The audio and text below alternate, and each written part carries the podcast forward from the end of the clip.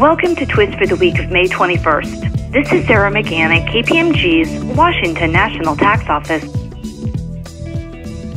Senate Bill twenty-one nineteen, which is pending signature, would decouple Tennessee from certain aspects of federal tax reform. Tennessee is a so-called rolling conformity state through the state's adoption of federal taxable income before the net operating loss deduction and special deductions as the starting point in computing Tennessee net earnings.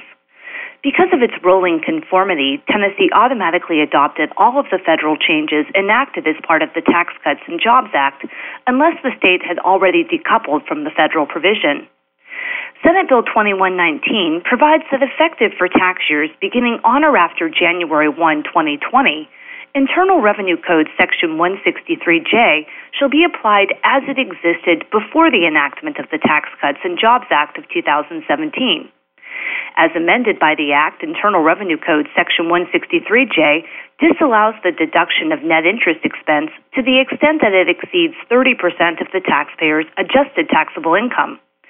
Thus, it appears that Tennessee will adopt the federal net interest expense deduction limitations until twenty twenty. Another provision in Senate Bill twenty-one nineteen allows a corporate taxpayer a deduction from net earnings and losses for any amount that the taxpayer would have excluded from federal taxable income as a result of implying Internal Revenue Code Section one eighteen as it existed immediately before the enactment of the Tax Cuts and Jobs Act. This means the taxpayer gets to deduct, for Tennessee purposes, amounts included in federal taxable income as a result of the company receiving certain state and local incentives and grants.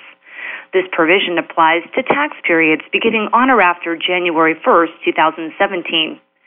Please contact Lauren Chumley at six one five, two four eight, five five six five with questions.